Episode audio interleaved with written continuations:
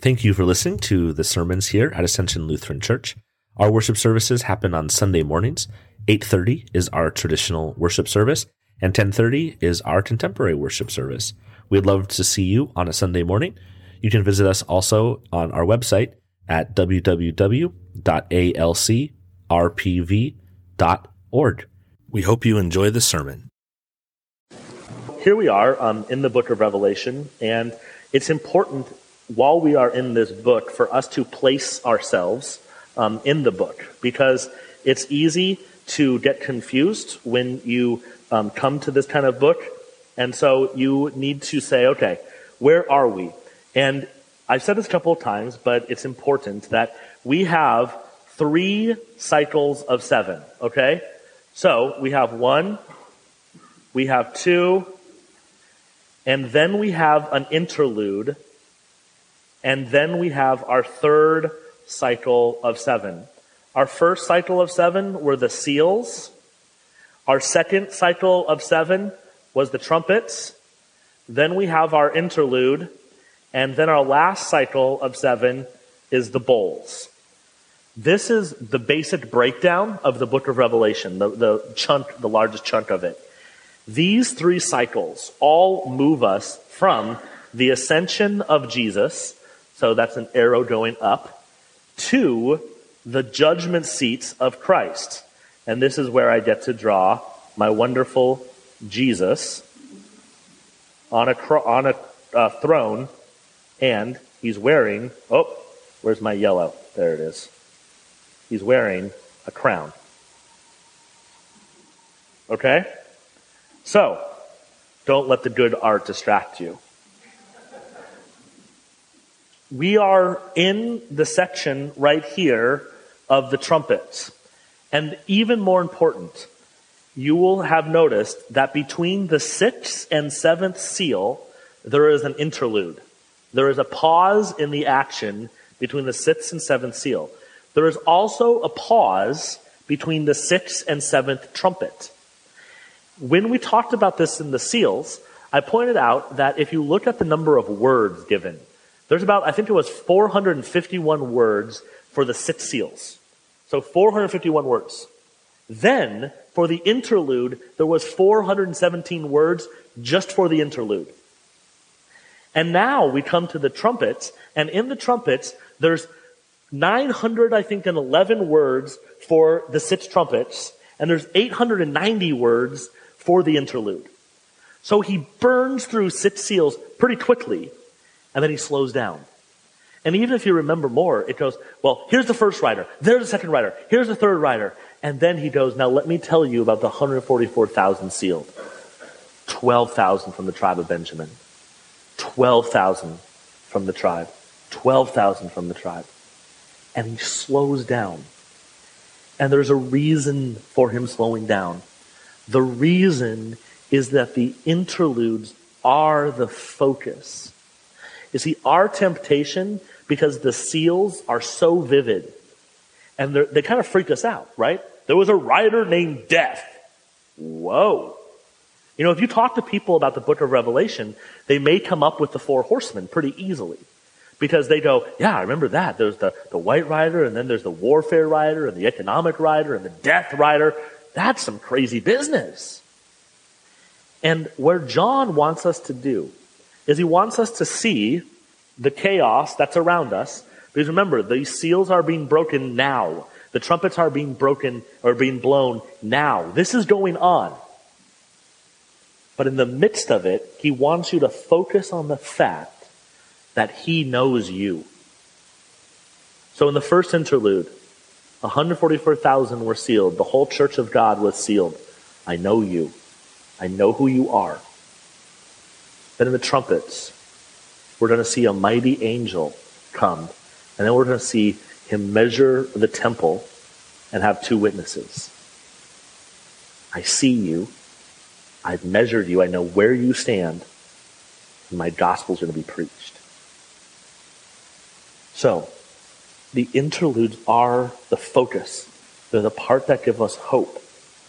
Now, if those are the interludes between the seals and the trumpets, I told you that this third line is a book interlude.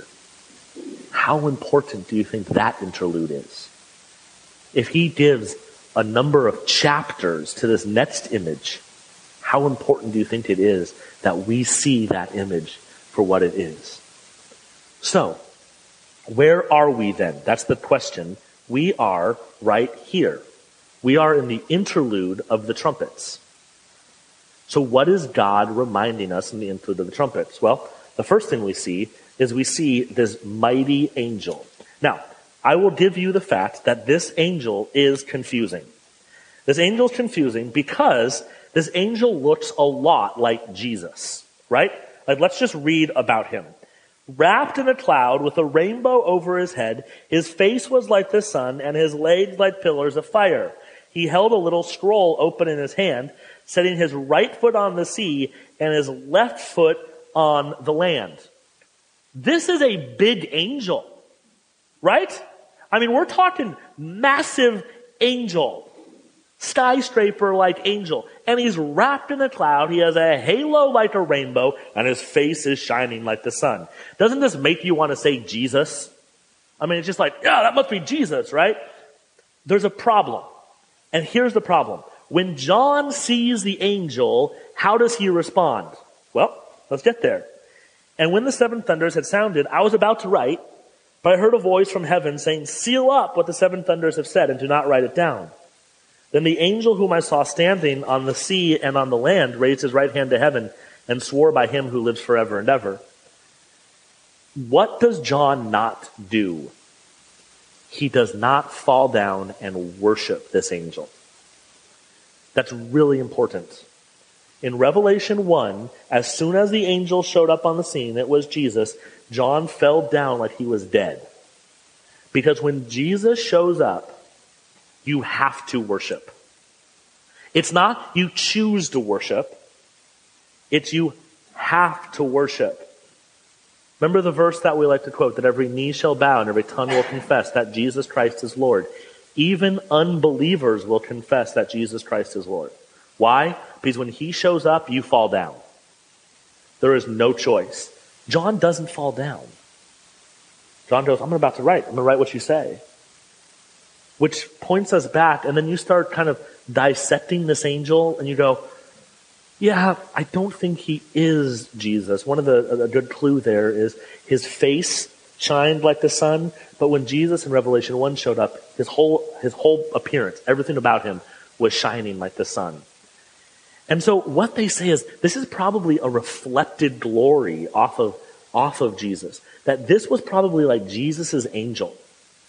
Which, I mean, if this is Jesus' angel and he's like as big as a skyscraper, can you imagine when Jesus shows up? That's why you fall down and worship. And his face is like the sun. His face is not the sun, it's like the sun.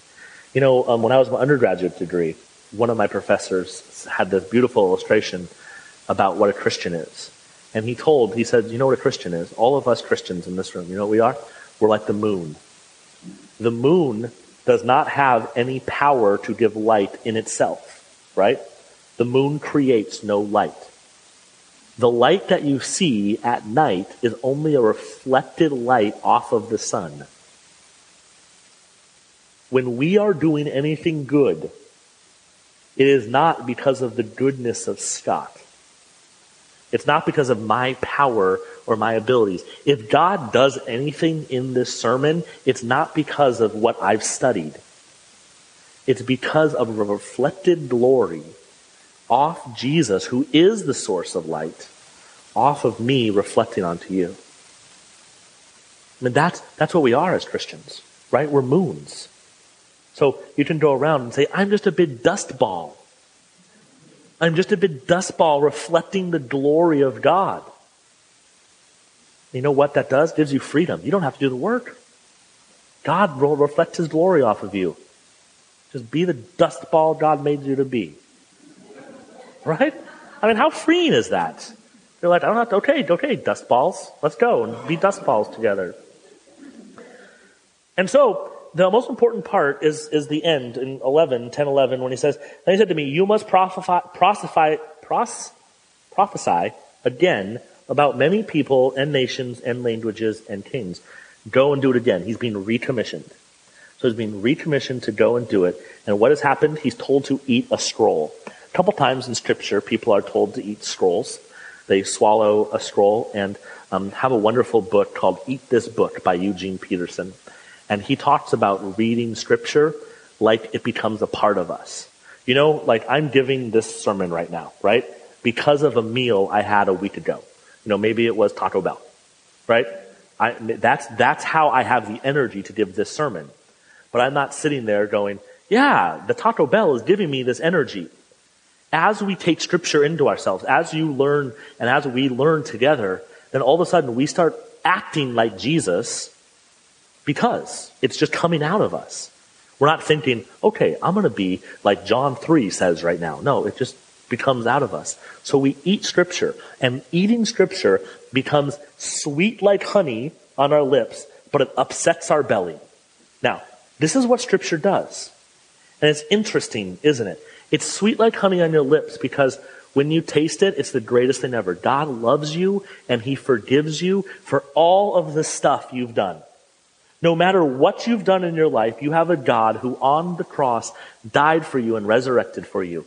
And there is nothing sweeter than that, right? Amen? Thank you.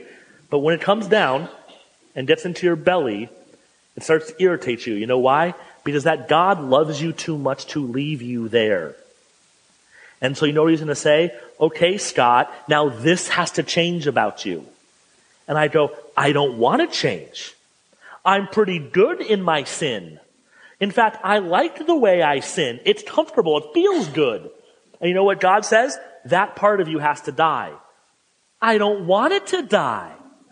I want to stay that way. And then he goes, no. And he, come on. And he keeps calling me deeper and deeper and deeper. And you know what that's like? Bitterness. It sits in my stomach and I go, no, not that part, Jesus. Why did you have to do? No, he's calling me and he's making me holy. And that feels like bitterness. You know, as, as people leave and they say, Oh, that was, you know, the greatest sermon I've ever heard in my whole life, Pastor Scott. I get that quite regularly. But, um, they, as they, as people leave, and the really the compliment that I get, that I, that I enjoy the most or that I take with me the most is two, is when one, when people say, boy, you irritated me today. Really, truly, though, because that means that you listened and that means you got it. That means, no, like, I don't want that to be true. Because if that's true, then things have to change. And the second one that I like is when people say, I'll have to think about that. I'm not sure, I'm not sure about this whole thing. Thank you. I mean, truly. Those are compliments because then it's like, okay, you've, you've irritated me enough. And this is what we do here together, guys. Is that we, we grow and God calls us, which is why it's sweet going down because there's nothing greater than salvation, but it irritates us when it gets into us. And so then he says, measure the temple. And we're called to measure the temple. And um, the temple is, looks like this.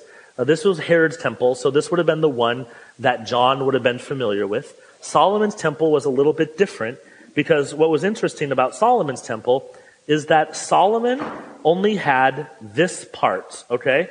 So Solomon had this part of the temple, and Herod's temple, he added these outside gates. So, in the temple, right here, this section right here, this is the part where the Holy of Holies is. That means that's the holiest part. That's where the Ark of the Covenant is. The priest is only allowed to go in there one time a year. Then you had this court out here, which is where the sacrifices were made. Then you had the court of the women, or the court where people could go, and we all could gather. And then they have this whole section, which was called the court of the Gentiles. So it was not necessarily people who were Israelites. That, this is the court out here where Jesus turned over tables. Because they were um, making money off of the people of God. That did not make Jesus happy. And so he turned over tables. Now, what does that mean? It means that the part that he is called to measure is the part in here where God's people are. And he is measuring the people of God, which what he's saying is this I know where you are. In the midst of all of the chaos that's happening, I've measured you. I know where you are. Find comfort in that. My people aren't just around without my knowledge. I know them, I've counted them, and I've sealed them. You see, the point of the measuring is to bring us hope. In the midst of everything that's happening, in the midst of all of the things I cannot understand, you know me. You've sealed me, and you've measured where I stand. That's why the interludes are important. Because what it's communicating to us is I'm protected by this God. And after the measuring happens, we have these two witnesses stand up. And the two witnesses, they stand up and they start proclaiming the gospel. And they're called the two witnesses, the two prophets. They're out there proclaiming to the people of God this, and not the people of God, just the people in general. This is how you are to live. These are the things you're to do. Let me tell you about the good news of Jesus Christ. Let me tell you about what my God has done for you. And what happens to these two witnesses? They get killed. Did you hear the, the um, gospel reading today from Luke? What happens to us? He tells you, you're going to go out. You're going to be put on trial. When you're put on trial, I will give you the words. Some of you will be killed, but I know you and I'm with you. You see, our job as the church is to irritate the world with the love and grace of the gospel. Our job is to irritate the world with the great love that God has for the people and to constantly remind them of that great love. I found this quote that I think is beautiful. A prophet lets people know who God is and what he is like, what he says and what he is doing. A prophet wakes us up from our sleepy complacency so that we see the great and stunning drama that is our existence and then pushes us onto the stage playing our parts. Whether we think we are ready or not, a prophet angers us by rejecting our euphemisms and ripping off our disguises then dragging our heartless attitudes and selfish motives out into the open where everyone sees them for what they are. A prophet makes everything and everyone seem significant and important. Important because God made it, or him, or her. A prophet makes it difficult to continue with a sloppy or selfish life. You know who the prophet to the people of this world are or is? It's us. We are the two witnesses. We are the hope of the world, preaching to them the good news of the gospel. Do you see what your call is? They're to let people know who God is and what he is like. You're to wake up the people around you from sleepy complacency.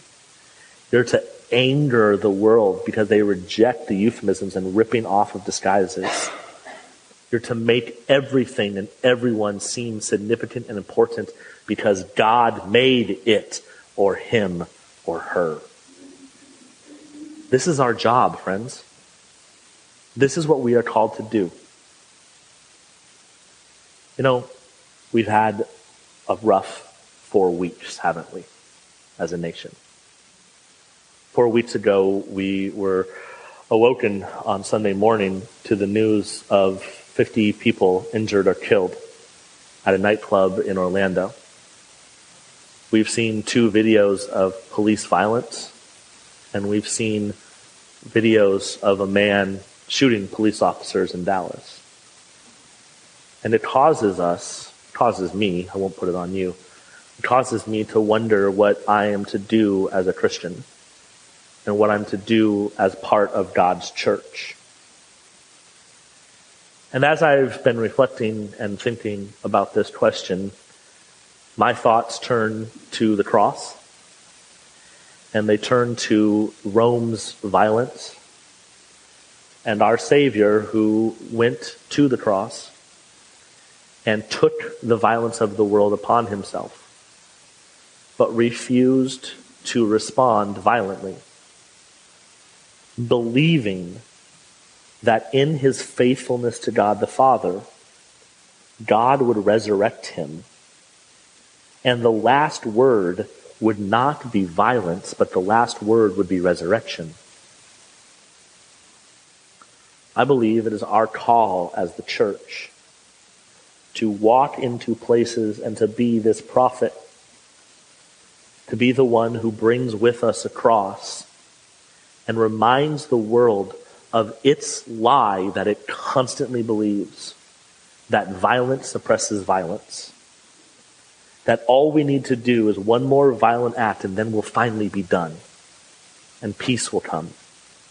It is the lie that started with Cain and Abel and continues to this day. The cross breaks that lie. And in the midst of that lie, the cross says, we have a God who received the violence of the world and did not respond violently. And I hope that as we study the book of Revelation, you have understood the power of that God that that God has the power to throw down bolts of lightning, earthquakes, destroy a third of the earth, destroy a third of the mankind. That is the God who is on our side, who died on a cross, and who was resurrected from the dead. And so in the midst of a world we don't understand, this world desperately needs the church to be saying things like what's on the screen in front of you. The world needs another option. And if we as Christians aren't giving the world another option, they are never going to find it. And so we show up and we tell them about a crucified Savior. And we tell them about a Savior who did not allow the lie of violence suppressing violence to define his actions, but instead believed in faithfulness to God and that God would have the last word and God raised him from the dead. And so we preach that. And you know what's going to happen? It's going to be bitter. There are going to be people in this world who do not like that answer who do not like what God has in store for that. And so what do we do? We stay faithful to the message. And we hear the words of Jesus, I'll give you the words at the right time. I will give you the words for your defense. Because we are the two witnesses. We are the church. We're the ones that God has marked off and He knows us. We're the ones that God has sealed. If we don't give the world another option, another way to live, no one will. Just look at those words again from Eugene Peterson. A prophet makes everything and everyone seem significant and important. Important because God made it or him or her. A prophet makes it difficult to continue with a sloppy or selfish life. These are words I want to be known for. These are words I want to be known by that you are important because God has made you. Your enemy is important because God made them. And so we preach a Christ crucified and resurrected. Heavenly Father, thank you for this day. Thank you for this opportunity that we have to worship, to lift our hands in holy praise. Lord, teach us what it is to be called your children. Teach us what it is to be your prophet into this world. Help us to not be satisfied with easy answers, but help us to be willing to go farther than we ever thought possible, to spread your gospel, and to tell the world about your goodness. It's in your holy and precious name we pray. Amen.